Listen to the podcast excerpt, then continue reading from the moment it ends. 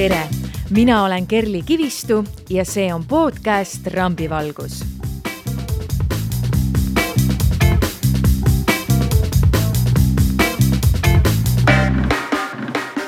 mul on hea meel tervitada meie podcasti viiendat külalist, Robin Vattingut, tere Robin! tere, Kerli! kui me proovisime salvestamiseks aega kokku leppida, siis sa mainisid, et äh, üks aeg sobib sulle sellepärast, et äh, sul on vaja minna trenni pärast seda. Või sa soovid minna trenni ja sul on ka päevas äh, ootama sees filmimised, et räägi meile lähemalt, milline su päevakava või nädal välja näeb? oi, oi, oi, see on väga hea küsimus alguses, tegelikult äh, iga päev äh,, iga hommik algab mul nüüd äh, meie, meie, minu sõprade pundil ikkagi trenniga kuskil sihuke üksteist eh, hommikul, noh, kelle jaoks juba lõuna me lähme trenni, peale seda me lähme alati sööma ja siis me lähme siis eh, stuudiosse tegema omi asju, kas me siis filmime, kes teeb muusikat eh, ja kõike, kõike nagu niimoodi, et oma, oma, oma siuksed väiksed tegemised, et üldiselt me ikkagi filmime päeval.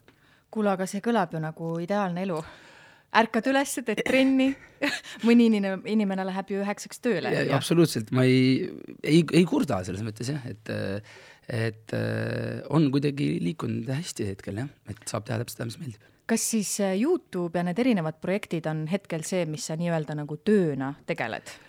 Äh, jaa, äh, absoluutselt, täielikult, et hetkel on kujunenud see niimoodi välja, et me teeme siis hetkel põhimõtteliselt teen nelja erinevat Youtube'i kanalit, milleks on siis Andrei Zavakini põhikanal, Andrei Zavakini teine kanal, meie mõlema ühine podcast'i kanal ja siis äh, minu enda Youtube'i kanal, kus me siis teeme erinevaid äh, spordivideoid.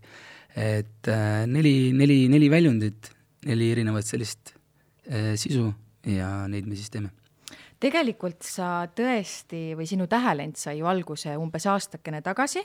täpselt, põhim-, just sai aasta, jah kui sa siis äh, liitusid oma sõbra Andrei Savakini video react imistega mm, -hmm. kust teil selline idee üldse tuli, et hakata koos äh, videot tegema, sest Andrei ju purjetas enne uhkes üksinduses selles? Andrei liikus laevaga, mis pani täie, täie kiirusega ikkagi, et et see juhtus kuidagi väga ootamatult tegelikult, et äh, alustuseks me saime kuidagi headeks sõpradeks äh, ja siis mingil hetkel kuidagi noh, ma rääkisin, läksin tema juurde oma Youtube'i ideega, et ma tahan teha siukest spordi, spordisisu ja noh, nagu me siis tänasel päeval juba teeme, onju.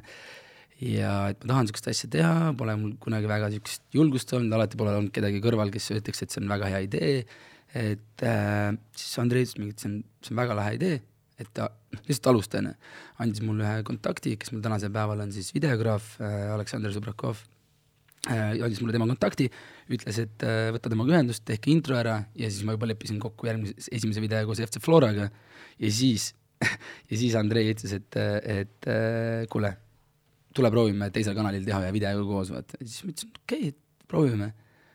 see oli väga rabe, aga, aga tundub, et inimestele meeldis ja kõik oli, läks nagu väga-väga hästi. kas sa mäletad seda esimest salvestust ka, et mis sa tundsid? jaa, väga suur pinge oli, nagu ikkagi ütleme nii, et ma ei olnud inimene, kel, kes, äh, kellele nagu meeldiks väga kaamera ees olla tollel ajal või sihuke, pigem olin argene, et, äh, et siis oligi nagu niimoodi, et ma ikkagi kartsin ja kartsin ja, ja sihuke nagu väike sihuke pinge, pinge oli see võib-olla, on iseloomustav sõna sellele, et et kui sa nüüd, ma mingi aeg vaatasime Andreiga seda esimest videot nüüd tagasi ka, et siis oligi, et päris, päris sihuke halb oli vaadata aga tõesti, sul on ju tegelikult ka oma Youtube'i kanal, mis on siis keskpärasus professionaalsuses mm, -hmm. kus sa võistled tippsportlastega mm -hmm. või te mhm. mõlemad võistlete mhm. tippsportlastega.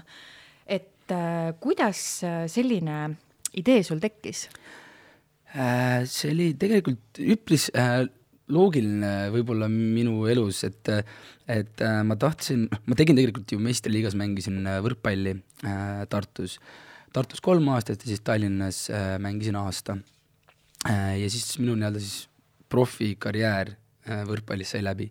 aga kuna pro, see profisport mulle niivõrd nagu see aeg mulle niivõrd meeldis, nii väga tore aeg oli. ja, ja see tippsportlaste elu on, ta on vinge noh, aga ta on raske. ja siis ma mõtlesin, et kui minu, minu sportlaskarjäär on läbi, siis äh, aga mul on hästi palju sõp-, sportlastest sõpru, kellega ma saaksin teha nagu lahedaid videoid koos siis ma ütlesingi, et okei okay,, et äh, kuna see on läbi, minu, minu, minu nii-öelda spordi, spordiaeg, siis äh, toome selle nii-öelda meelelahutusena kõikide vaatajateni ja et inimestel oleks seda lõbus ja tore vaadata. mulle tundub, et see on nagu puudu ka olnud sellises formaadis. niisugust asja ei ole olnud. aga mida sulle on võib-olla tippsportlased õpetanud nende videode jooksul, mida sa oled neilt õppinud äh,? No ütleme nii, et äh, kui meie läheme näiteks sinna Andreiga tegema nagu niisugust rohkem niisugust nalja, on ju, ja et vaatajatel oleks lõbus, siis sportlased ikkagi, ütleme nii, et nemad nagu naljalt niisama mingit noh, pulli nagu tegema ei hakka, et nad ikkagi võtavad äh, tõsiselt seda, tahavad näidata, kui head nad on ja et alati, ükskõik mis olukord on, võib-olla see, et olegi, olegi oma alas ikka parim ja ära lihtsalt noh, Nad, nad näiteks teevad, tulevad kohe kohale ja hakkavad enda full soojendusega pihta ja ja, ja mingit niisugust nagu tilu lillutamist nagu väga ei ole. meie teeme seal rohkem niisugust, proovime luua niisugust vabat õhkkonda ma olen ka ise paari äh, osa vaadanud ja minu meelest see on tehniliselt ülilahedalt üles ehitatud, et mul on seda huvitav vaadata ka. et kui suur see teie tehniline tiim on või mit-, mitme kaameraga te seda filmite äh,? see on, aitäh, et sa seda märkisid, me oleme sinna pannud äh, nagu mul on, noh, meil on väga hea niisugune video, videotiim, meil on oma helimees, meil, meil on, ühesõnaga, meil on helimees ja kolm kaamerameest ja mina ja Andrei siis. et äh, põhimõtteliselt meil on kuuekesi, teeme seda, teeme seda asja ja noh, vahepeal on ikkagi ka nii-öelda sõbrad tulevad nii-öelda, nii-öelda siis abistama mingeid asju, vedama mingeid asju, tooma mingeid lokatsioonides, noh, mingeid, mingeid asju tegema, on ju. et, äh, et põhimõtteliselt kuuest inimesest ja, ja, ja meile hetkel sellest nagu täielikult piisab, et, et me oleme rahul. kui kaua selle video valmimine aega võtab umbes? See oleneb, kui kiiresti monteerija meil tööle hakkab, et ma pean teda ikkagi push ima vahepeal eh, no selles mõttes, et video filmimisest, eh, nii-öelda filmimise lõpetamisest kuni nii-öelda lõpp-produktini välja, ma arvan, et eh, circa, noh, meil läheb circa kuu, on ju, et teil siin teles ilmselt käivad asjad natuke kiiremini. aga meil on ikkagi üks mees, või noh, kaks meest siis monteerivad, on ju, et üks teeb visuaalid ja efektid ja teine mees paneb selle ikkagi kokku, on ju. et meil läheb ikkagi ühe videoga võib-olla niisugune kuu aega see aasta, mis sa oled siis Youtube'is tegelenud ja, ja erinevate projektidega seotud olnud, on tegelikult äh, sind lennutanud nagu ütleme nii, et sellise meelelahutuse nagu taevasse. ja, ja tegelikult äh, ma mõtlesingi küsida, et, et mis sa arvad, kas äh, sinu sõber Andrei, kas ilma Andreita sa oleksid jõudnud nii kaugele äh,? see on niisugune küsimus, ma ütlen, et ei oleks. ma arvan, et kindlasti ei äh,, ma oleks ilmselt hakanud kui Andrei oleks mind sinna videosse võtnud, esimesse videosse, siis ma arvan, et äh, me oleks neid spordivideoid ikkagi hakanud tegema, aga kogu see protsess oleks olnud minu jaoks nagu palju aeglasem.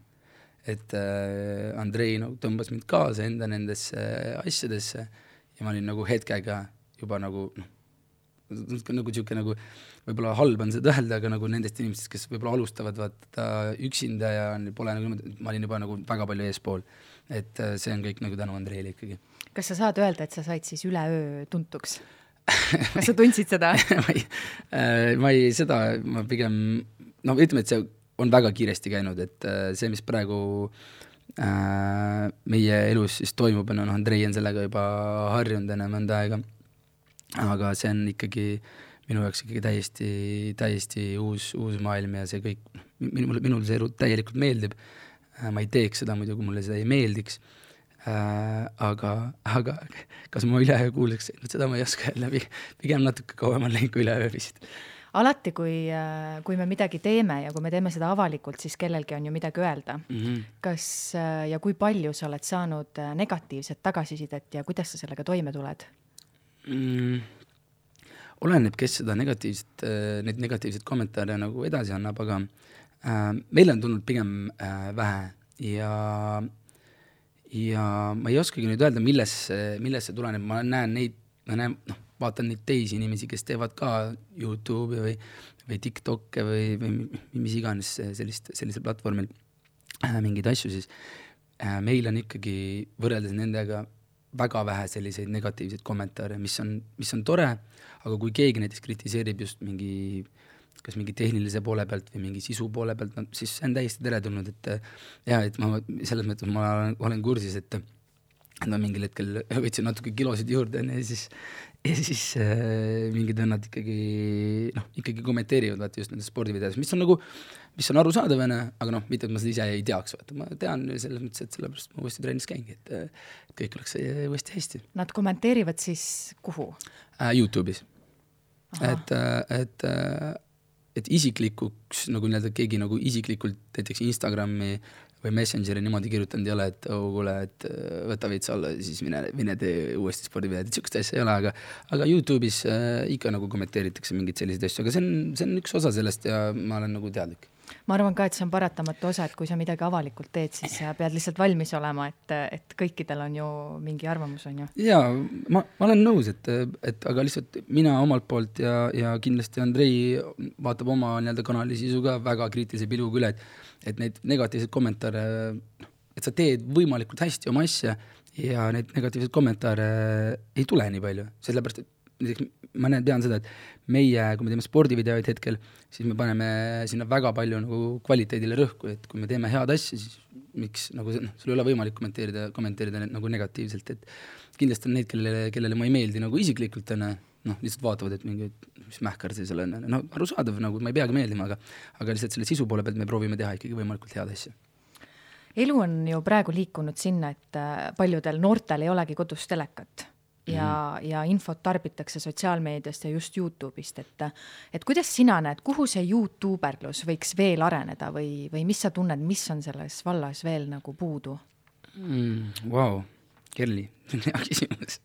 ma ei, äh, ma lihtsalt, äh, jah, sul on õigus, ei olegi ja väga paljudel meie enda sõpradel ka ei ole enam kodus telekat ja keegi nagu ei noh, väga ei tunne ka puudust sellest, on ju, et kui sul on telekas, on ju, aga sul ei ole mingit digipaketti või midagi sellist, siis sa vaatad Netflixi lihtsalt või, või mingit muud niisugust platvormi või vaatadki Youtube'i.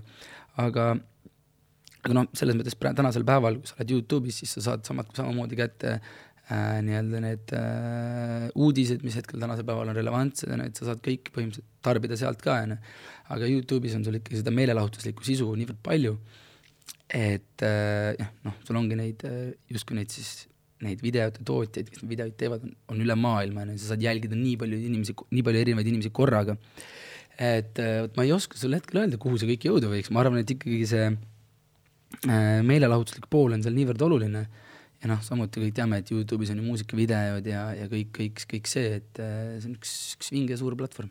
aga mida sa ise jälgid või, või kas sul on näiteks kodus telekas äh,? mul on kodus telekas, aga äh, ma väga palju noh, ma vaatan selles mõttes äh, ERR-i, vaatan Esimest stuudiot, mulle väga meeldib äh,. ikka vaatan äh, Kuuuurijat, vaatan, vaatan TV3-st, vaatan mingeid asju vahepeal, ikka, ikka sa jälgid, aga enamus asju ma vaatan ikkagi mingeid sarju ja pigem, pigem Netflixi, aga hoian mingitel asjadel ikkagi, ikkagi pilgu peal. aga lemmik Youtuber on lemmik Youtuber, et minul on see eriline asi, et ma ei ole kunagi ise Youtube'i niimoodi jälginud aga, aga kui sa küsid äh,, siis äh, Andrei Andre. Andrei Savak. Andrei Savak, et ma, ma ei ole kunagi tegelikult lapsest saadik niimoodi jälginud. nagu teie ütlete et Andrei on jälginud ka väga palju vaata välismaa Youtube erid, vaadanud erinevaid asju, mina ei ole mm -hmm. tegelikult äh, nii palju nagu kursis, et äh,, et mul oleks mingi oma lemmik tekkinud, muidugi ma vaatan mingeid erinevaid, erinevaid tegijaid, on ju, äh, rohkem, enamasti ikkagi Ameerikast, on ju aga, aga pigem, pigem mul ei ole jah, niisugust oma mingit lemmikut. Te hakkasite tegema ka sellel aastal podcast'i mm. -hmm. Kuidas, kuidas sellega läheb? Mm,? sellega läheb väga hästi, me oleme olnud järjest siin Eestis äh, Spotify's number üks äh,, Apple podcast'is number üks äh,, Youtube'is on meil väga-väga palju vaatajaid-kuulajaid, sest me toodame seda podcast'i ka videopildina, et äh, nii-öelda siis eit-, lasi-, sponsorid äh, toetasid meid äh, nii-öelda rahaliselt. Ja me ehitasime valmis sellise, sellise podcast'i stuudio, millist äh, varem minu arust Eestis ei ole nagu kahe mehe omandis nagu olnud. see on väga lahe välja. ja me toodamegi seda nii-öelda siis ka videopildina ja, ja proovime seda podcast'i kvaliteeti järjest tõsta ja tõsta ja, ja meil on seni olnud väga lahedaid külalisi, näiteks Tanel Padar ja, ja nüüd oli Epp Kärsin ja nüüd tuleb kohe Peeter Võsa. ohoh, te saite Peeter Võsa endale? saime Peeter Võsa endale. et äh, see on super vahva, super vahva asi olnud ja see saab loodetavasti veel enam nagu kanda minna Äh, te viite ka läbi seal intervjuusid saatekülalistega, et kuidas sa tunned, kas mugavam on olla küsija või see, kellelt küsitakse? Äh,? mul üldse vahet ei ole, ma saan mõlemaga hakkama, et mul on lihtsalt, ma ise tunnen, et mul on nagu sihuke hea, hea omadus, äh, mis tuleb elus kasuks, on, et ma saan nagu inimestega väga, väga hästi läbi ja, ja mul on nagu, mul ei ole vahet, kas ma küsin või vastan, mulle meeldib mõlemat teha, et, et kui mul on inimesega noh, olenebki mu rollist, on ju, et siin ma pean sulle hetkel vastama, ma aga, aga, aga näiteks podcast'is, et me vaata, räägime ka inim-, selle inimesega, kes meil külas on, räägime mingeid oma isiklikke lugusid, tema küsib küsimusi, meie küsime temalt küsimusi, aga noh, ilmselt see rõhk on ikkagi rohkem sellele, et meie küsime temalt, on ju, et sellelt külaliselt, kes siis meil külas on. aga noh, lõpuks ei, minul ei ole tegelikult absoluutselt vahet, et ma saan mõlemaga, ma arvan, enam-vähem hästi hakkama. Äh, Robin, sa oled sündinud ja kasvanud tegelikult Hiiumaal mis on äh, imearmas äh, koht. räägi, milline su lapsepõlv oli ja kui suur su pere on ähm,? mu lapsepõlv oli äge ähm,, mängisime õues jalgpalli äh,. kuna mu, selles mõttes mul on äh, vanem vend ja mul on noorem vend ja mul on siis äh, isa poolt ka äh, väike õde. Ehk siis ei ole kõige, kõige väiksem pere, aga kuna mu selles mõttes vanemad on, äh, ei ela koos ammu-ammu, siis ma elasin äh,, väiksena elasin emaga koos. Ja, ja siis mingi aeg mu äh, ema nagu kolis Tallinnasse, tahtis mind kaasa võtta, äkki ma olin mingi kuues klass, viies klass, umbes võis niimoodi olla. aga siis äh, ma otsustasin, et ma ei ole nõus sellega, et ma tahan ikkagi Hiiumaale jääda sõprade juurde, sest et Tallinn tundus äh, sihuke äh, suur ja paha linn, kus juhtuvad hästi halvad asjad et, et selline nagu väikse lapse jaoks sihuke nagu hirmutav oli. et äh, liiga suur linn ja ühesõnaga, ja siis ma ei läinud. ja siis ma läksin äh,, äh elasin suurema osa ajast, elasin vanaema juures Hiiumaal.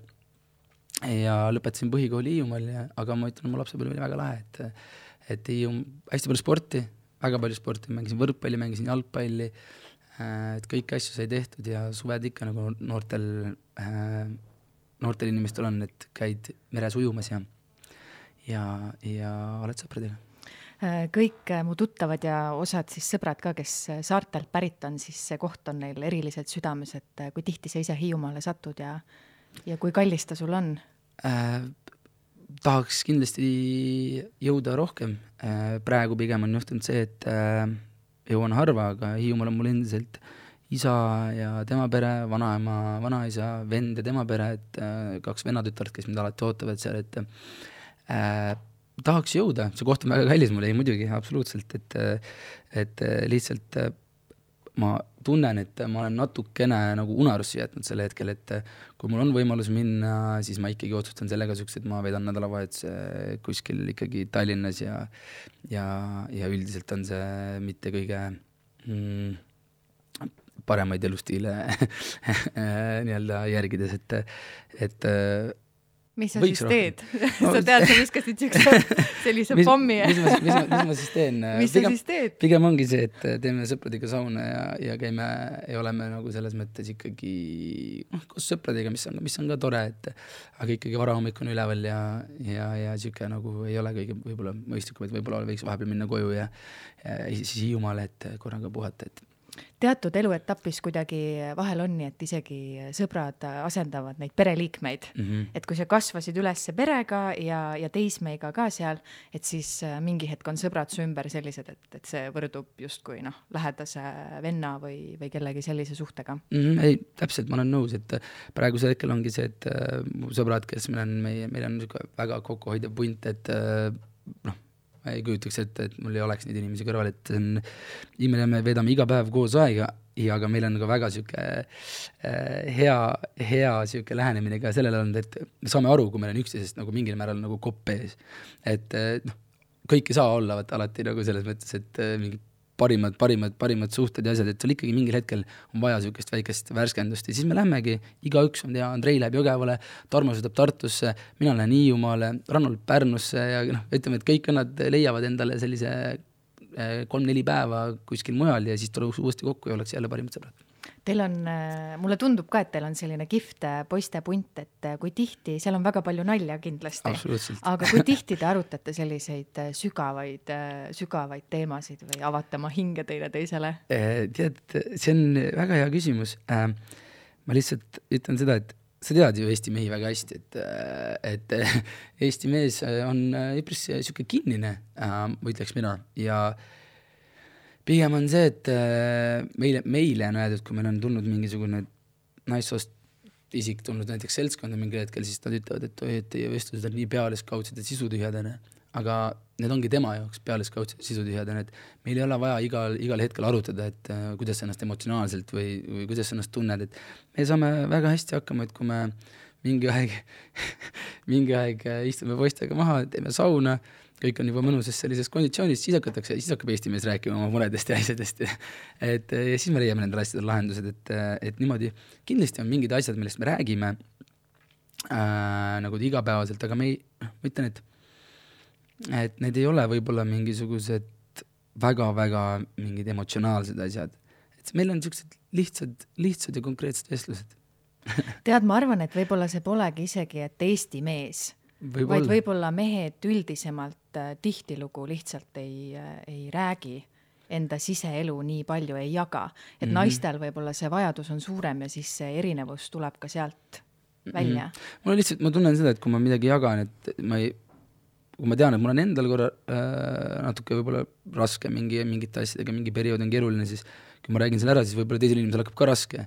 et ma nagu saan ise oma asjadega piisavalt hästi hakkama, et mul ei ole vaja neid võib-olla jagada mm. -hmm. aga vahel on see, et kui sa jagad, siis kellelgi võib olla mingi ülihea nurk mm, -hmm. et äh, jagatud mure, mure on pool muret, on ju, et see nurk annab sulle mingi hoopis teise vaatevinkli ja sa saad nagu kergemini üle nii-öelda mingist, äh, mingist teemast või murest. absoluutselt, see võib nii olla äh, ja, ja ilmselt sul on õigus, aga, aga ma ütlen, et noh, ma ütlen, et me, meie, meie tõesti, meie suhtlus on, kui on kellelgi tõesti suur mure mingite asjadega, siis absoluutselt me räägime, aga võib-olla igapäevaselt me nagu nii, nii sügavale, sügavaid vestlusi võib-olla ei ole mis on minu meelest täiesti okei okay. aga oluline on see, et nalja ka saaks ja, see, ja seda teil ju saab absoluutselt ähm,. pärast põhikooli sa liikusid, äh, kui me nüüd Hiiumaale korraks tagasi mm -hmm. hüppame, et pärast põhikooli sa läksid edasi Tartusse ma läksin Tallinnasse. Tallinnasse? ma läksin Tallinnasse äh, Audentse spordigümnaasiumisse äh, võrkpalli erialale mm -hmm. ja ma olin seal kaks aastat, siis mind kutsutigi Tartusse niimoodi, et äh, mul oli,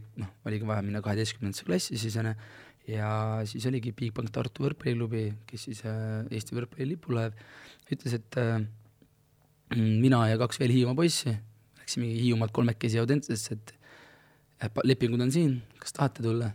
ütlesin absoluutselt ja läksimegi kaheteistkümnendasse klassi Tartusse ja sealt algas esimene meistriliiga aasta.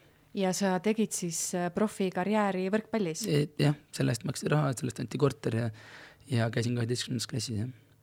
Need kui..., need summad ei olnud selles mõttes suured, aga see oli, see oli kaheteistkümnenda klassi õpilasel ikkagi väga okei okay.. kui pikalt see kestis äh,?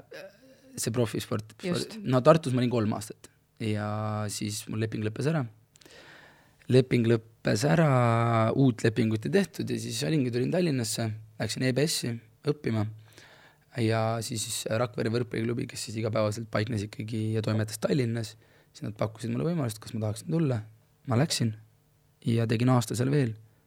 ja siis ütlesin, et aitab küll, rohkem ei, rohkem ei, ei, ei, ei saa enam, ei taha. ma lugesin ühest intervjuust et, äh, et sulle võis saatuslikuks saada oma arvamuse intensiivne avaldamine jaa, olen öelnud seda, jah. kas see vastab tõele või see on selline mm,? vaata äh,, kindlasti mingil määral äh,. ma tean ise seda, et ma olin väga töökas äh,, just jõusaalis, palliplatsil, trennides väga, nagu väga töökas, mul, mul niisugust äh, mingit lais-, laisklemist kuskil nagu ei olnud. mis äh,, vaata, kui ma olen ikkagi üheksateistaastane, kellele meeldib äh, kaheksateist, üheksa-aastane tüüp, kes äh, mingitel hetkedel, mis talle ei sobi, klähvib äh,, klähvib vastu ja ja on selline, on nagu oma arvamusega, need treeneritele ei meeldi, sest treenerid on vanemad inimesed, on ju. ja, ja eriti, noh, ma saan Bigbank Tartu sellest asjast nagu ma nii, nii suurt, nii palju seda Bigbank Tartu peale seda asja nagu ei, ei rõhutaks, et seal ma olin nagu pigem nagu vaiksem. mitte, mitte, mitte vaiksem, aga, aga selline, kes äh, pigem, sest ma teadsin, et seal on nagu väga oma ala spetsialistid, et treenerid olid väga head, sest seal oli kogu klubi organiseeritus on nagu väga hea. et sul ongi oma massöörid, oma, omad füsioterapeudid, omad jõusaalitreenerid, kõik, kõik on paigas, on ju aga mis oligi kõige hullem, oli see, et kui ma läksin Rakvere võrkpalliklubisse, siis äh, noh, seal need asjad nagu niimoodi ei olnud, et et äh, äh, ei olnud sellisel tasemel treenerit ja noh, asjad olid selles mõttes ikkagi just, just seal treeneri pingi juures ikkagi asjad ikka ligadele lugeda. ehk siis sa said ise ka tegelikult kogeda seda profisportlase elu? absoluutselt. kus on ju megadistsipliin ja, ja toitumine peab olema väga detailideni paigas, on ju mm. -hmm. kas sa teeksid seda uuesti äh,? ei, mu elu on liiga, hetkel liiga, liiga nagu sihuke, ütleme, et ma olen enda elus praegu väga õnnelik ja pigem ma hetkel ei asendaks seda uuesti selle profispordiga, kuigi see aeg oli väga-väga lahe, et sul ongi kaks korda päevas trennid, sul on see oma meeskonna vaim, see on, see on, noh, see on, see on nagu midagi muud, aga see ongi see, et sul on, siis ma jõudsin Hiiumaale veel harvem, et äh, Hiiumaale ei jõua nagu siis enam üldse. et äh, lihtsalt sul ongi see, et sa iga nädalavahetus mängid, kas siis Eestis, Lätis, Leedus äh,, sul on äh,, nagu ma ütlesin, kaks korda päevas trennid, nädalavahetusel sa mängid, mingid ööklubid, lõpetage ära, niisugust asja ei eksisteeri.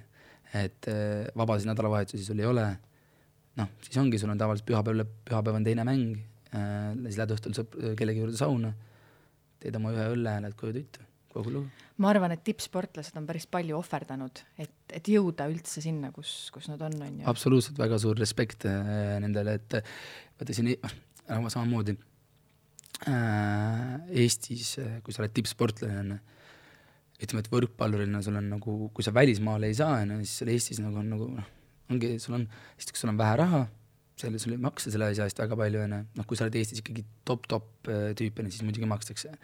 aga, aga võrreldes jalgpalli, korvpalliga, on ju, siis äh, on pigem keeruline. aga, aga ongi sellepärast ongi see, et esimesel võimalusel võrkpallurid, noh, samamoodi ka teised sportlased äh, tahavad ju minna välismaale, et äh, sealt oma nii-öelda karjäärile nii-öelda korralik algus saada või, või niisugune nagu jätk. et äh, et minu poolt absoluutselt suur respekt, mul endal siiamaani väga head sõbrad ju mängivad äh, väga kõrgel tasemel nii jalg, jalgkorvpalli kui, kui võrkpalli, et et äh, mina, mina olen nendele õnnelik, kui neil läheb hästi ja, aga lihtsalt mina ise enam, enam seda vist ei teeks, jah sa mainisid, et sa mängisid ka ise jalgpalli, et kuidas sa praegu tunned, et kas on nagu võrkpall või jalgpall äh,? tead, ma olen seda võrkpalli nii palju mänginud äh, oma elus et mul oli ju kunagi tegelikult valik, et äh, kas ma hakkan mängima nii-öelda võrkpalli Audenteses või ma proovin jalgpalli, sest ma käisin jalgpallis ka mingisuguses niisuguses äh, semi mingis koondise laagris ja asjades, et äh, et mul mõlemad asjad tulid enam-vähem suht okeilt välja, aga, aga ütleme nii, et praegu ma uuesti võrkpallitrenni ei läheks äh,, sellepärast et kui ma tahaks mängida, siis ma tahaks mängida nii-öelda seal kõige kõrgemal tasemel, nagu treenida kas või aga, aga jalgpallis ma hetkel äh, nii-öelda siis käin näiteks esiliiga või teise liiga trennis, et äh, mulle nagu hetkel meeldib see võib-olla natukene rohkem. ja seda sa teed ka Hiiumaal? seda ma teen ka Hiiumaal, kui ma ka Hiiumaal käin. et äh, selle, ja klubi, kus ma mängin, on noh, ikkagi jah, on Hiiumaa klubi aga igapäevaselt on ikkagi trenn ju hetkel sinu lahutamatu osa mm, -hmm. nagu me alustasime seda vestlust. et äh, mis see sulle annab praegu, et lisaks sa tõid välja selle, et, et vormis olla, on ju äh,. Äh, mis ta veel annab? see absoluutselt, see on niisugune üks osa nagu see on, ma loodan väga, et võib-olla siit keegi, kes seda hetkel kuulab, äh, saab, saab ka mingit niisugust väikse, väikse niisuguse energialaksu äh, mu sõnadest, et et kui sa kujundad selle trenni endal nagu igapäeva osaks sa käid, teed selle trenni ära, seal tund viisteist, poolteist tundi, mis, mis iganes siis on ju, ja käid seal duši all ära ja tuled välja sealt, sul on nagu hoopis teine energia, et äh, see, see trenn on päeva nagu nii tähtis osa hetkel meie jaoks ja meie noh, ja kui sa leiad endale inimesed kõrvale, kellega sa koos äh, trenni teed, motiveerivad sind rämedalt mm. -hmm. ja see on, see on, see on väga tähtis ja see hoiab sind väga heas vormis ka kuna me läheme Türki siin juunikuus, siis selleks, selleks ajaks peab nagu heas vormis ka olema, et no, aega on veel natuke. No mõned kuud on aega, et aga vaata, öeldakse ju ka, et, et sa oled juba poolenisti trennis, kui sul on tossud jalas, et mm -hmm. see lihtsalt see klikk teha, et diivani pealt tõusta ja minna spordisaali tundub raskem kui tegelikult see, kui sa seal oled ja juba pingutad. absoluutselt ja ma võib-olla hästi paljud inimesed nüüd äh, ütlevad, et noh, mõtlevad selle peale, et kes, kes ei olegi vaata kunagi trenni teinud, kes tahaks alustada, et nad ei, nad ei tea, millest alustada või, või kuidas mingid trennid, need trenni asjad käivad, onju. võtan alustuseks, et pane riid, need spordiriided selga, mine jõusaali, sõida ratast, onju, ratast ikka oskad, rattaga oskad sõita, oskad, joosta oskad, oskad, et vaata, mis teised inimesed teevad seal, onju, jälgi neid ja hakka vaikselt tegema ja tegelikult internetis on väga palju materjali, kuidas, kuidas saada endale mingisugune oma treening, mingisugune kava, asi paika panna, et et oleneb muidugi lõpuks, mis sa teha tahad, aga ma arvan, et Youtube on väga suur abiline näiteks selle jaoks. ja, ja väga palju häid häppe on ka, kuidas mm -hmm. ennast motiveerida ja aidata, et tõesti, eriti praegusel ajal on, on liikumine väga tähtis ja ilmad lähevad ilusaks, et ma ise tunnen näiteks, et, et see mõjub ka nagu vaimsele tervisele üli, ülihästi mm, -hmm. et see on vajalik absoluutselt, ma olen, ma ütlen, ma olin ise, nüüd oli, nüüd me hakkasimegi käima trennis niimoodi, et detsembrist oleme nüüd siiamaani, ma arvan, niisugune kolm kuni viis korda nädalas kindlasti käinud trennis ja mitte nagu ma ütlengi, et e, suvi, eelmine nii-öelda siis kevad, suvi, sügis, ma pole hullemat laiskvorsti näinud kui, kui mina, et e, noh, ma ei käinud, ma ei teinud nagu trenni lähedale ka ei läinud, onju. ja siis mingil hetkel saad aru, et meeleolu muutub ka, onju. ja, ja siis oledki vaatad, et fuck, et, et, et kuradi ma vaatan mingi kaheksa kilo on juurde tulnud, et aitäh teile, noh.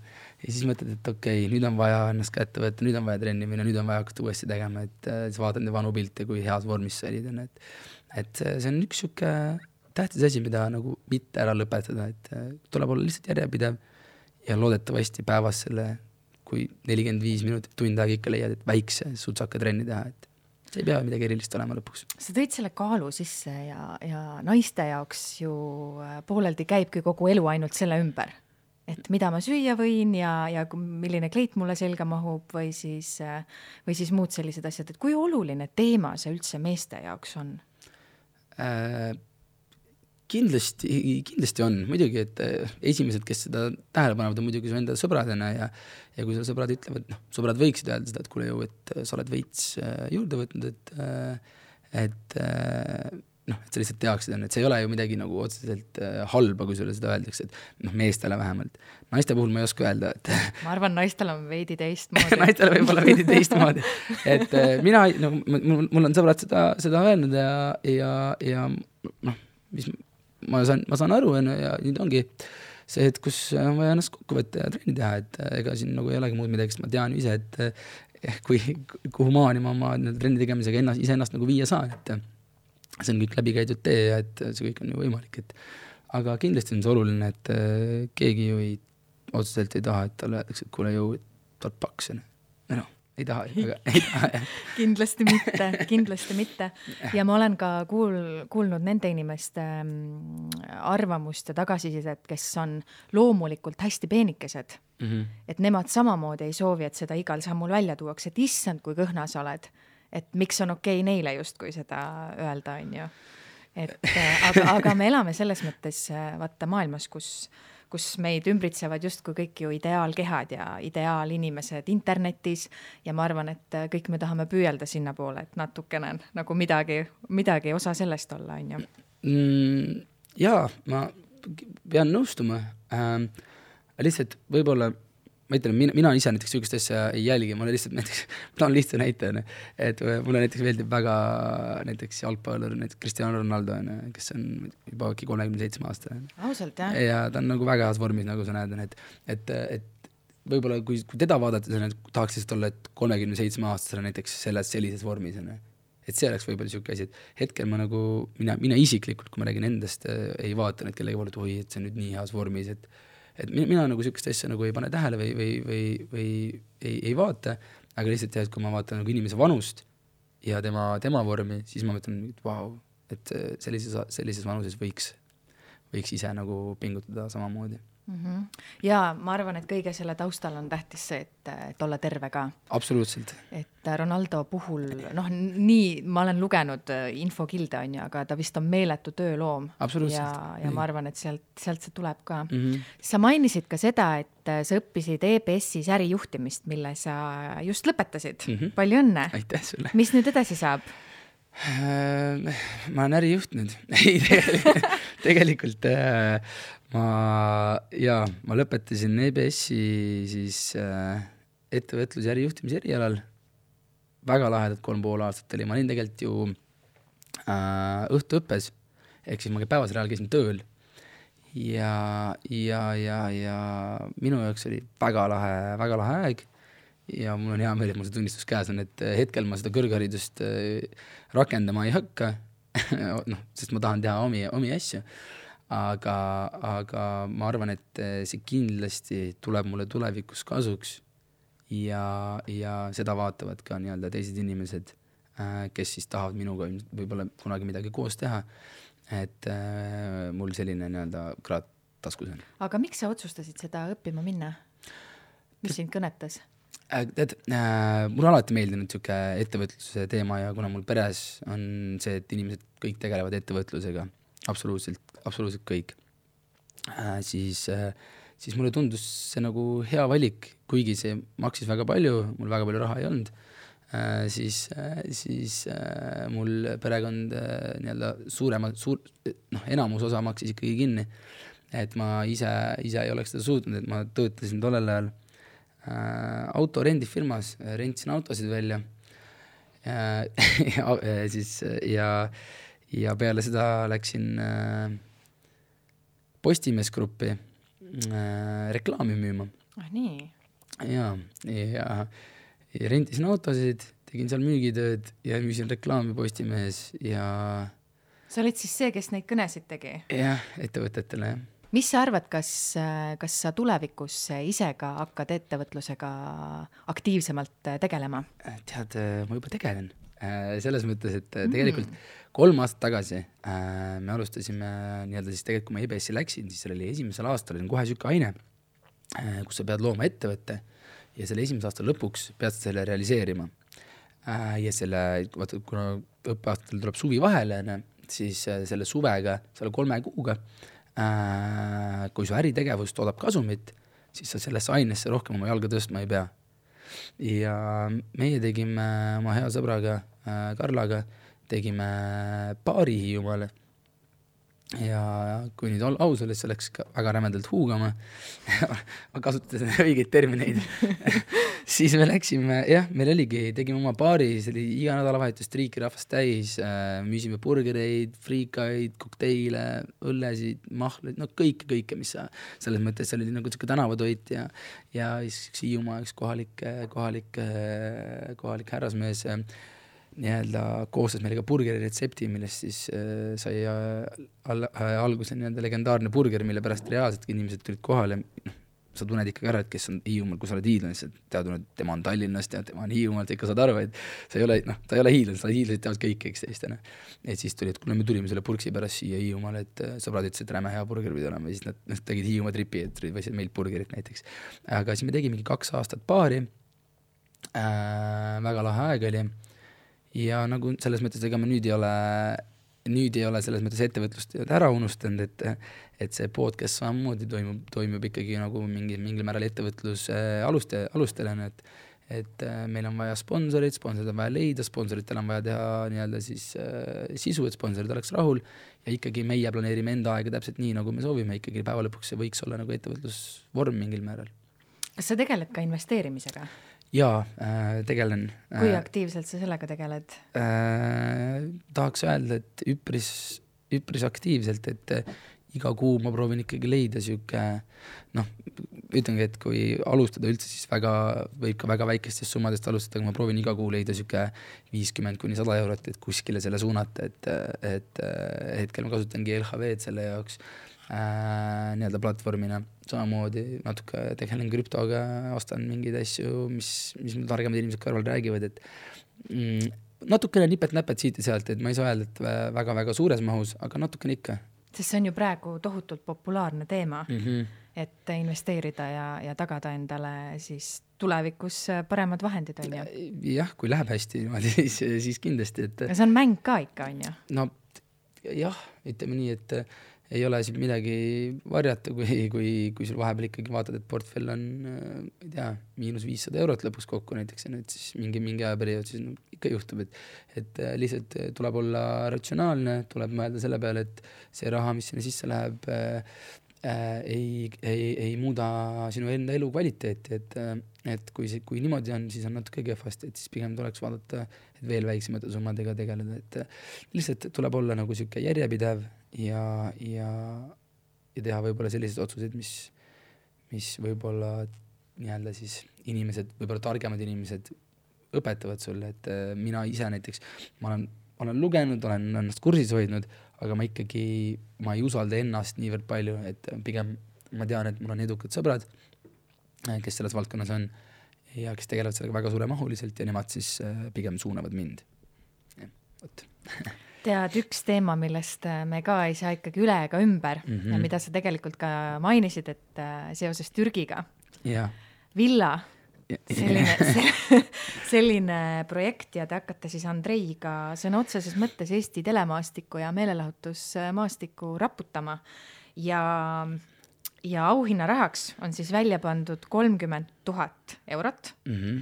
Ja te olete öelnud, et see keerab Eesti reality saadete maastikku ja ka sinu elu pea peale. Äh, ma arvan, et see kõlab ühele vallalisele inimesele nagu üsna atraktiivselt, et äh, mis toimuma hakkab? Vau, äh, jaa, kolmekümne kolmekümne tuhande eurone see, see võidusumma suurus on. Aga mis toimuma hakkab, selles mõttes me teemegi äh, täielikult siis äh, oma niisuguse tõsielusarja ja seal saab nagu olema täielikult selline, kui kõik, kui keegi on vaadanud äh,, kes kuulab, kes ei ole äh,, minge vaadake näiteks Love Island või Too Hot to Handle, et see võiks olla äh, sarnane, sarnane lähenemine äh,. kindlasti on seal sellised äh, äh võistlused omavahel meie ei taha seda lasta nagu noh, me ei saa, me saame, saame seda nagu suunata sellises suunas, et et me ei saa lasta seda nagu läbuks, et meie eesmärk ei ole, et see oleks nagu läbu ja mingi sihuke joomine ja, ja sihuke nagu, nagu, nagu ikkagi noh, et see läheks rõvedaks. kindlasti on mingeid olukordi, ma, ma eeldan, et seal, et seal tuleb, et mis on sellised võib-olla natukene võib-olla häirivamad, on ju, aga, aga see ongi, meie eesmärk on toota ikkagi nagu kõrgel, kõrgel tasemel äh, nagu hea reality. ja see ongi suht niisugune mängusaade, kus sa siis äh, võistled äh, teiste võistlejatega, äh, saad ilmselt, ma hetkel sada protsenti ei, luba, aga ilmselgelt on seal mingi punktisüsteem, mille alusel siis inimesed noh, mingite mängude alusel teenivad punkte. ja siis see võitja saab kui justkui selle summa siis jah, just et see umbes, umbes niimoodi võiks olla. et äh, ma hetkel ei saa väga palju täpsustada, sellepärast et äh, noh, see ei ole veel avalik informatsioon äh, inimesed, kes sinna lõpuks välja valitakse, saavad sellest koheselt teada, kuidas need asjad toimuma hakkavad.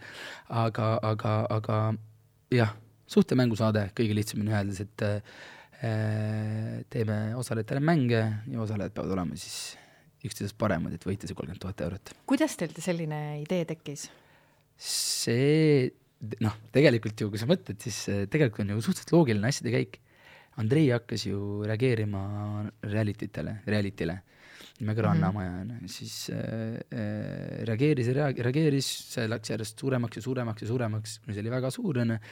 Ja siis mingil hetkel Andrei kutsus mind, see läks nagu edasi, jälle, jälle Rannamaja, Rannamaja, kõik sihuke noh, reality, selles asjas sa oled nagu nii sees, sa ise ju jälgid seda asja ja noh, kui sa vaatad meie React, React videoid, siis sa näed, et noh, me ei ole kõige õnnelikumad võib-olla alati seal, et mis, mis seal toimub, on ju. ja siis me olime Dominikaanis äh, reisil ja mingi, mingi arutelu seal tekkis ja davai, et kuule, et teeme oma reality, on ju. no ja siis läkski nagu kuidagi niimoodi, et sattusime kokku kuidagi väga õigete inimestega ja pakkasime välja, et davai, teemegi, teeme oma reality, vaata, mis saab.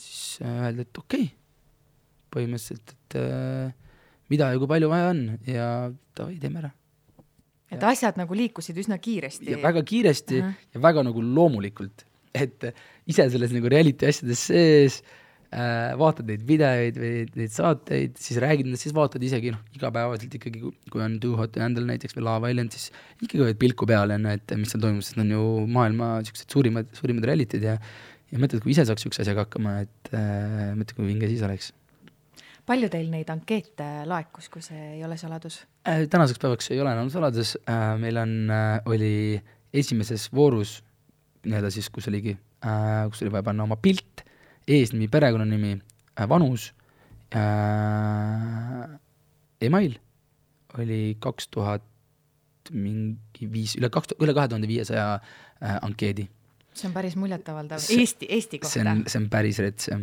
see on äh, me ise, me ise alguses, meil oli, ma ütlen, meil on null kogemust sellega, et vaadata, palju tuleb osalejaid. aga me teame, et me, see asi, mida, see ankeet, mida me nii-öelda lasime inimestel täita, äh, et see on täielikult õigesti vormistatud niimoodi, et seal ei ole mitte midagi keerulist, see on inimese jaoks lihtne, inimene tuleb sinna, ta täidab oma asja ära, paneb selle teele. inimese jaoks ei tohi olla see asi keeruline. muidu, kui see keeruline on, siis ta juba loobub. et me teame, et meie nii-öelda see protsess äh, mis me, mida me järgime, on nagu õige. et me ei tee valesti hetkel nagu midagi. see on nagu see point, ma nagu olen veendunud selles. aga kui keegi tahab sinna väga-väga saada, mida ta peab tegema? Mis need järgmised voorud on, kus ta peab ennast tõestama, äh. mida te otsite või keda te otsite? Äh, noh, eks ikka, eks ikka ju vaata reality's on mingisugused karakterid mingisugused karakterid, äh, keda, sul on vaja sinna nagu ikkagi saada, aga mida sa peaks, mida sa pead tegema hetkel selle jaoks, on see, et nüüd, nüüdseks on välja saadetud äh, inimestele, kes siis registreerisid, telefonisõnum, et nad on edasi saanud ja, ja email, et nad on edasi saanud. Päris lahe on, et saad vaatad telefonist sõnumit, vau, ma olen edasi saanud. klikid selle lingi peale ja automaatselt äh, sind viib ühte keskkonda, kus sa saad teha äh, kahe korraga endast video sa ei saa rohkem kordi endale, sellepärast et siis on sinu jaoks see lukus. eks sa justkui peadki nagu first take'iga äh, kõik endast ütlema. põhimõtteliselt küsimuse, äh, vastama küsimusele, miks sina peaksid saama sellesse saatesse. Ja, ja tänasel päeval on need, et neid ankeete laekub ja laekub ja laekub. Äh, meie vaatame neid oma tiimiga üle, kes sobib, kes ei sobi. Ja siis viimane voor on meil nii-öelda siis see, kus me tuleme kokku, kutsume inimesed kohale, teeme selle jaoks eraldi nii-öelda võtame konverentsiruumid, asjad, inimesed tulevad kohale. Ja, ja siis vaatame üle, kes sobib ja siis teeme teatavaks neile kas te kardate ka seda, et kui te ise olete sellised vilunud kommenteerijad reality teemadel, et, et teil on tegelikult ju väga kõrged ootused, kui te ise lähete nüüd tegema midagi vot see on nüüd kahe, natuke kahe otsaga selles mõttes, et meil ju, me läheme, läheme muidugi tegema väga, väga kõvat asja enda, enda meelest. aga kuna kõik teavad, et ju samamoodi meil puuduvad ju, puuduvad kogemused, on ju, aga siinkohal ma tahaks öelda, et meie anname endast parima, äh, meie tiim annab endast parima, et sealt tuleks hea asi. Ja kindlasti ma olen veendunud selles, et meil on äh, kõrged ootused, on ju, aga, aga, aga kuidas ma siis ütlen, ma arvan, et äh, ma ei, ma ei, ma ei, ma ei, ma ei muretseks väga selle pärast hetkel. Et äh, ma olen kindel, et äh, me saame sellega väga edukalt hakkama. Ähm, ja, ja ma arvan, et ei tule, ei tule niisugust muret, et kindlasti on need ootused, aga võib-olla siis ongi see, et me teeme selle ära, teeme nagu enda meelest väga hea asja, aga ikka on keegi, kes ütleb, et noh, täpselt nagu ma ütlesin alguses, et et keegi, kes ikkagi ütleb mingeid negatiivseid asju, aga aga see on okei okay,, selles mõttes, et me oleme arvestanud sellega, et selliseid asju tuleb, aga, aga noh, kui sa teed ikkagi, kui sul ikkagi enamus inimesed ütlevad, see on lahe, siis, siis pole midagi öelda, see on, see on lahe, kui enam inimesi ütleb. kogu võtteperiood toimub siis juulikuus, suvel äh,? Juuni, juuni keskpaik kuni juuli keskpaik, jah. Kuu aega. Kuu aega. ja millal ja kus seda siis äh, lõppude lõpuks näha saab ja ma olen kuulnud, et, et telekast inimesed seda pigem näha ei saa? Äh, seda saab näha jah, äh, sügisel, suure tõenäosusega sügisel meie enda platvormil, mille me selleks, täpselt selleks puhuks siis arendame et tuled sinna keskkonda, soetad endale episoodi ja saad episoodi vaadata. Et äh, see on meie enda keskkonnas, meie enda platvormil. Äh,, telesse ja ma ei ütleks, et ei, telesse ilmselt seda ei näe, ma nii ei ütleks, et äh, et meil on siin läbirääkimised erinevate äh, nii-öelda tele, teleteenuste pakkujatega, et ja, ja nemad siis on huvitatud absoluutselt ju ka näitama seda ja meil, meil on ka huvi seda nagu nii-öelda pakkuda, aga ilmselt see saab olema ka siis, kui, kui nii-öelda noh, mingid tingimused on täidetud ja, ja mingid asjad on paigas, et et esimese hooga see kindlasti telesse ei lähe. Eestis on ju tehtud igasuguseid äh, reality'd, et äh, millega teie eristute äh, vaata, ma arvan, et meie see, see, see, see produktsiooni kvaliteet võiks olla see, mille poolest me kõige, kõige enam eristume. ja nagu siin viimastel aastatel on olnud, on hästi äh, raske leida telel äh, uusi inimesi reality tesse, uusi noori Eestist, kes reaalselt tahaksid ennast siduda mingisuguse hea asjaga äh,. meie proovime leida need äh, uued inimesed, noh täiesti uued inimesed, kes reaalselt võiks olla äh, nagu järgmised nagu meelelahutajad Eestis. et äh, ma ütlesin ka alguses ja olen podcast'is, oleme seda Andreiga mitu korda öelnud, et et me tahame, et nendest inimestest, kes seal saates on, ei saaks mingit, mingisugused äh, naerualused kellelegi, kellegi jaoks, et nad, et sa oled seal saates käinud, vaid kui sa sealt saatest tagasi tuled, siis sulle antakse ka nagu äh, respekti selle eest, et sa nagu, et sa, et sa nagu käisid, said sinna saatesse, sest osal neid soovijaid, kes sinna tahtsid saada, üle kahe tuhande viiesaja ja kui sina, sina sinna lõpuks said, siis sinust peab midagi olema, on ju. et äh, meie jaoks on tähtis see, et nendel inimestel äh, oleks nagu hea, hea tulevik äh, peale seda saadet. mitu inimest siis sinna üldse kokku saab äh,? noh, nii nagu ikka tavalistes realitytes on olnud äh, kui sa vaatad näiteks välismaal, et, et äh, ma täpset numbrit hetkel äh, ma ei saa öelda, sest mm -hmm. inimesed vahetuvad ja mm -hmm. tulevad juurde ilmselt suure tõenäosusega mm. -hmm. et siis ikkagi ma täpset numbrit hetkel ei saa, ei saa sulle, sulle öelda, Irli okay.. pärast ütlen sulle. okei, okei, no olen ootel. aga, aga kas on mingi reality ka, mis sa Eestis äh, oled vaadanud ja mõelnud, et, et see on isegi päris äge äh,? Mulle meeldis selles mõttes äh, see, mis alles oli, Armastuse malev. Äh, oli sihuke, kes nad ehitasid ja, ja, ja natuke seal tegid pidu ja selle, see ja, ja toredad inimesed olid seal koos, et äh, mulle nagu meeldis see päris, päris, päris okeilt. aga selles mõttes, et Rannamaja on jälle teistpidi content, content on, et seal on ikkagi sihukest draamat ja värki ja, ja pannakse pidu ja ollakse veits siuksed noh, kuidas ma ütlen, mitte nii siuksed tagasihoidlikud võib-olla, onju. jah, sest et tegelikult ju kõik äh, osalejad, et isegi kui ma ei vaadanud Rannamaja, siis ma teadsin, kes olid Rannamajas yeah. et nad suutsid ennast kuidagi, kas võib-olla vale öelda, et üles töötada, aga kuidagi pildile saada niimoodi, et kõik justkui teadsid. jaa, absoluutselt, see nagu mul on hea meel, et tänasel päeval nagu nendest inimestest, kes seal nagu käisid, nad on nagu Äh, suudavad ära kasutada enda äh, sotsiaalmeediaplatvorme äh, ja inimestele nii-öelda pakkuda seda, mis, mis, mis, mis, mis nagu nemad teevad, on ju. et ma nagu väga palju pole viimasel ajal nagu suhelnud kellegagi äh, nii-öelda Rannamaja pundist, et see on nagu kuidagi noh, inimestel on nii omad elud kuidagi ja teevad omi asju ja ja, ja kuidagi on see nagu soiku jäänud, et näiteks pool aastat tagasi, võib-olla natuke rohkem ikkagi suhtlesime äh, mingil määral, aga, aga nüüd on kuidagi nagu ära vajunud ja et ma nagu väga ei ole kursis enam. et ma loodan, et kõigil läheb hästi ja, ja kõik on õnnelikud.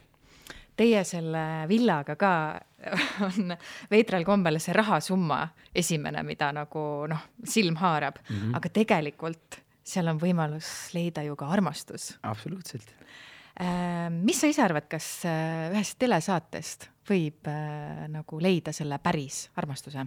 Äh, kindlasti võib, ma olen nagu, ma olen täiesti kindel, et see on, äh, suurem tõenäosus on sul, oled kolme nädalaga leidnud endale armastust, kui sa lähed ööklubisse nädalavahetusel endale armastust leidma, et et kolm nädalat on ikkagi see periood, kus sa saad inimestega reaalselt ühe katuse all aega veeta, sa sööd sellesama inimesega hommikust, sa käid päeval koos, ma ei tea, teed mingeid tegevusi, õhtul lähed koos basseini, et sa, sul on kogu aeg mingisugune tegevus selle inimesega, mingisugune lähedusene ja, ja ikkagi ma arvan, et selle jaoks on äh, see, see võib olla see õige koht, jah ma olen nõus. mida armastus sinu enda jaoks üldse tähendab äh,?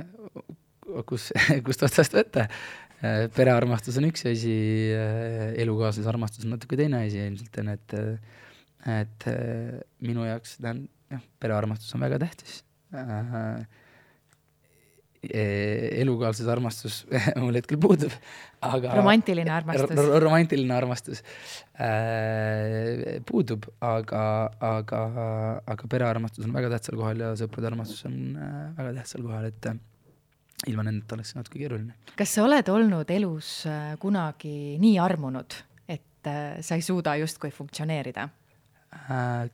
kindlasti, muidugi äh,. ma väga tahan loota, et ka teised inimesed on seda kogenud, et äh, see on, see on hea tunne. jah, jah, olen vastus viimati käis teie enda podcast'is Mis siin toimub külas ka Epp Kärsin Aha. ja ma kuulasin seda ja ta soovitas sul oma unistuste kaaslase iseloomuomadused äkki paberile kirjutada mm? -hmm. kõik omadused, mis, kõik, mis sulle vähegi naise juures meeldib äh,, sinu unistuste naise juures, pane paberile kirja. Kas sa oled sellega tegelenud? ei ole, veel oh,. aga sorry. mis sinna kirja läheks? anna andeks, Epp äh,.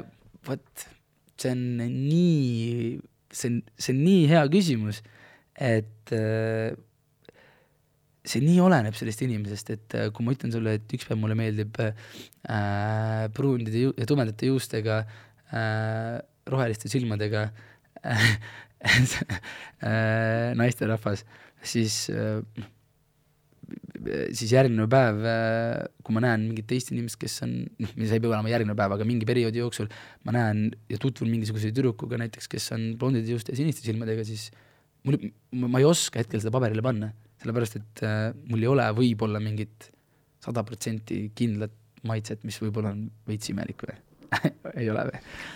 ma arvan, et see ei ole imelik, ma arvan, et, äh, et mida vanemaks sa saad, seda rohkem toimib see vibe mm, -hmm. nagu mhm. öeldakse. Et, äh, et see maitse võib olla, aga kui kellelgi on see pakett sees nii tugev mm, siis mhm. see hakkab lõpuks mängima, et see isiksus lõpuks köidab sind. tegelikult, tegelikult nii, nii, nii ongi, et et äh, võib-olla puhtalt jah, tegelikult Epul oli õigus, ma ise vist natuke sain valesti aru, et sa paned kõik välimuse poole pealt kirja, mis sulle meeldib, aga sa pead panema kirja ka kõik need iseloomuomadused, mis, mis sulle lähevad äh, korda, et et ja see ilmselt on ka näiteks mingi selline asi, kus ma ei tea, kuidas ta suhtub näiteks lastesse või loomadesse näiteks, või noh, mingi, kõik niisugused omadused, mis sinu jaoks on tähtsad. -hmm. millise tundega ta hommikul ärkab? täpselt kuidas magama läheb täpselt. kõik need asjad et ja kuidas ta näiteks käitub minu sõpradega või noh, kõik siuksed asjad, et kui need asjad on paigas, ilmselt äh,, ilmselt sul on natukene lihtsam äh, ringi vaadata ja siis lõpuks see otsus teha. Sest ma arvan ka seda, et, ähm, et kui äh,, kui sa ise oled kogelev ja täpselt ei tea, keda sa otsid, vaata siis elu teeb nii, et ta annab sulle neid segaseid partnereid nagu vastu, kes samamoodi nagu ei tea, mida nad otsivad mm. -hmm. sest kui sa, ma arvan, et see Epu point on päris hea, et kui panna kirja täpselt mingisugused kriteeriumid, siis sa oled nagu enda jaoks äh, justkui nagu selguse saanud ja siis elu annab ka mingi selguse. ma olen nõus ja mulle tundub, et üha enam loogilisem see, et kui sa paned endale kirja, siis sa ei vaata enam neid inimesi, kes ei vasta nendele kriteeriumitele. et sa saad aru, mida sa tahad v? võimalik jah, ma ma, ma ei ole veel selles mõttes proovinud, aga, aga kindlasti mingil hetkel peaks proovima maha istuma ja lihtsalt nagu kirja panema, et ja kui Epp ütles, et nii on, siis suure tõenäosusega nii, nii, nii ka on aga see ei ole saladus, et te Andreiga tõepoolest olete mingis äh, vanuseklassis hetkel ju popid ja võib öelda lausa, et kuumad poisid äh, ei, jah, jah. mis sa arvad, millest see tuleb? Äh, see tuleb ilmselt sellest, et äh, meie mõtleme samamoodi kui näiteks meist, noh, tähendab, me mõtleme inimestega täpselt samamoodi, aga meie nii-öelda räägime ka nende mõtted ja, ja niisugused asjad nagu välja, et äh, hetkel me suudame kõnetada meist ka vanemate inimeste nii-öelda selliseid, selliseid mõttemaailma, et, et ka kas, kui me spordivideoid teeme näiteks, siis vaatavad meie videoid, keskmine vanus on Äh, kakskümmend kaheksa kuni nelikümmend üks äkki või? et seal on mingi nelikümmend neli protsenti vaatajatest on niisuguses vanuses. et noh, meist, meist ise juba nii palju vanemad inimesed ja ilmselt ongi selles, et me, me toome äh, ka nende äh, mõttemaailma nagu meie enda videotesse ja neil on hea vaadata seda. ja siis me samastume nende inimestega niivõrd palju, et sellepärast see nagu nii on ja mul on hea meel, et me suudame seda teha ja, ja mul on hea meel, et meil on nii palju kaasamõtlejaid äh, praegusel hetkel, et et see on, see on, see on, see on väga lahe mm, -hmm. väga hea meel. aga kas sa ise, kui nüüd suhteteema juurde tagasi tulla, kas sa ise oled aktiivselt otsingutel või sa tahad elu nautida äh,? mina arvan, et äh, kui tuleb, siis tuleb ja midagi äh, ise nüüd muretsema hakata ja ma ütlen võib-olla siin teistele inimestele ka, kes muretsevad selle pärast, et et nendel ei ole nagu kedagi, kellega koos olla ja teistel sõpradel näiteks on ja nii edasi, et eh, anna elule ise võimalus, ise see, see õige inimene jookseb sulle õigel hetkel eh, õigel hetkel, õigel hetkel sinu juurde ja, ja midagi ise nagu suruda, suruda läbi kuskilt, ma arvan, et ei ole mõistlik. mis sa arvad, milline on hea suhte retsept uh,? Vau, vau. sa käisid EPPU koolitusel just hiljuti. Kerli, Kerli, ma olen mingi kuus aastat suhtes olnud wow. sa küsisid, milline hea suhteretsept uh,. ma arvan, et see lihtsalt, et eh, need kaks inimest omavahel peavad väga hästi klappima igas mõttes, et eh, kõik minu jaoks on tähtis nagu iga liigutus, mis võib-olla teine inimene, see partner teeb, et eh, või mis ta ütleb, mis hetkedel ta midagi ütleb, et see kõik peab sinu jaoks nagu lõpuks klappima ja, ja kui see on õige, siis on kõik hästi, ma arvan. jah ja elul tuleb lasta ennast üllatada ka, on ju. jaa, kindlasti. aga, aga sa ise praegu tõid selle välja, et kuus aastat sa oled siis nautinud äh, vallalise mehe elu. jaa. aga varasemalt on sul siis olnud pikad suhted või kuidas? mul oli äh, üks äh, tüdruksõber äh, Tartus, kui ma elasin äh,. poolteist aastat äh, vist olime koos, jah, nii võis olla. ja aga siis, siis sai see, siis sai see läbi äh,. tänaseks päevaks on seesama tüdruk kihlunud, ilmselt abiellub varsti, et palju õnne talle. aga, aga, aga ma arvan, et jah, ei, mul on jah, kaks, kaks suhet kokku olnud, mõlemad on olnud niisugune aastake, rohkem ei ole olnud aga kui keegi meid kuulab ja, ja mõtleb, et, et tal võiks võimalus olla, siis kuidas sinu tähelepanu võita? ma arvan, et niimoodi läbi sotsiaalmeedia on suhteliselt keeruline et äh, see peab olema kuidagi väga naturaalselt äh, tulnud olukord või, või, või mingi, mingi selline situatsioon, et päris äh, läbi interneti asjad. aga läbi äppide on ju väga populaarsed kohtumisäpid ka, kust inimesed ju saavad kokku ja abiellutakse ja.... absoluutselt, jaa aga see vist hetkel ei ole nagu päris minu jaoks, et, et ma, ma tegin siin vahepeal korraks selle Tinderi mõtlesime, et me teeme sellest mingisuguse video, et eh, mis seal täpselt toimub, onju. aga siis, kas see siis oli vist eh, Elu24, kes tegi, tegi kohe uudise, et kes meil siin Tinderis Eestis on ja siis mõtlesin, et okei okay,, et ma ei jaksa tegeleda sellega, siis ma kustutasin selle ära. et, et, et minu jaoks ka samamoodi need suhte või noh, need plat-, platvormid ei ole nagu päris, päris sellised, et see ikkagi, seal võib absoluutselt juhtuda igasuguseid asju ja mul on väga hea meel nende inimeste üle, kellel juhtus, kes, kes leiavad kellegi, kes tõesti on elu lõpuni koos, onju. ma ei, ma hetkel ei näe, et see oleks nagu mulle midagi, mida ma tahaks mm. -hmm. ma vaatan, meil hakkab aeg ka vaikselt sinnapoole liikuma, et, et, et peame lõpetama, aga ma veel küsiks, millest sa veel unistad, mida sa tahaksid veel oma elus suurt äri, ära teha siin lähiaastatel? ma sain just kahekümne viie aastaseks. Äh, ma ise tunnen, et, et mul jääb aega väheks mingi aja, mingi aja jooksul, et mul saab see noorus läbi, mind hakatakse võtma rohkem nagu seda täiskasvanud inimestena, et et inimesed hakkavad sind rohkem tõsisemalt võtma, kui sa saad vanemaks, aga minu niisugune suur unistus, äh, mida ma tahan lähiajal kindlalt ära teha, on see, et nende spordivideotega äh, koos Andreiga Äh, teha selliseid videoid, mida mitte keegi teine ei ole teinud, äh, me tahame minna Euroopasse äh, tipp, tippklubide juurde, teha inglisekeelseid videoid ja nii-öelda võtta seda Euroopa ja, ja USA nii-öelda vaatajaskonda. et siin Eestis on väga, väga lahe, aga et jõuda nagu veel kaugemale, on sul vaja ikkagi toota asju inglise keeles ja teha seda asja suuremõõtmeliselt ja see on meie, meie nagu eesmärk ja me kindlasti teeme selle lähi, lähitulevikus ära. mis sa arvad, äh, mida teha, et sammukene sellele lähedale jõuda, sest et see välismaal just areenile pääseda on tegelikult nii raske äh,? tuleb olla alustuseks julge ja tuleb helistada ja kirjutada ja põhimõtteliselt räägid nendele välismaa vendadele seal, et joo, et ma olen kõva vend ja võtke mind ja ma teen selle video ja vaadake neid, vaadake neid asju, mida me varasemalt oleme teinud, et et kui sa oled niisugune pehmo, et noh, kuule, äkki võtate mind või midagi sellist, et äkki teeme, ju, siis nagu keegi ei viitsi sinuga rääkida väga. sa pead olema järjekindel, sa pead olema konkreetne äh,, sa räägid neile, mida nemad sellest kasu saavad, sa räägid sellest, mida sina sellest saad ja, ja ma arvan, et see juhtub, et, et ma ei näe ühtegi põhjust, miks see ei peaks juhtuma hetkel. Et mul on väga palju tutvusi Eestis spordiorganisatsioonides, kes on nõus mind aitama.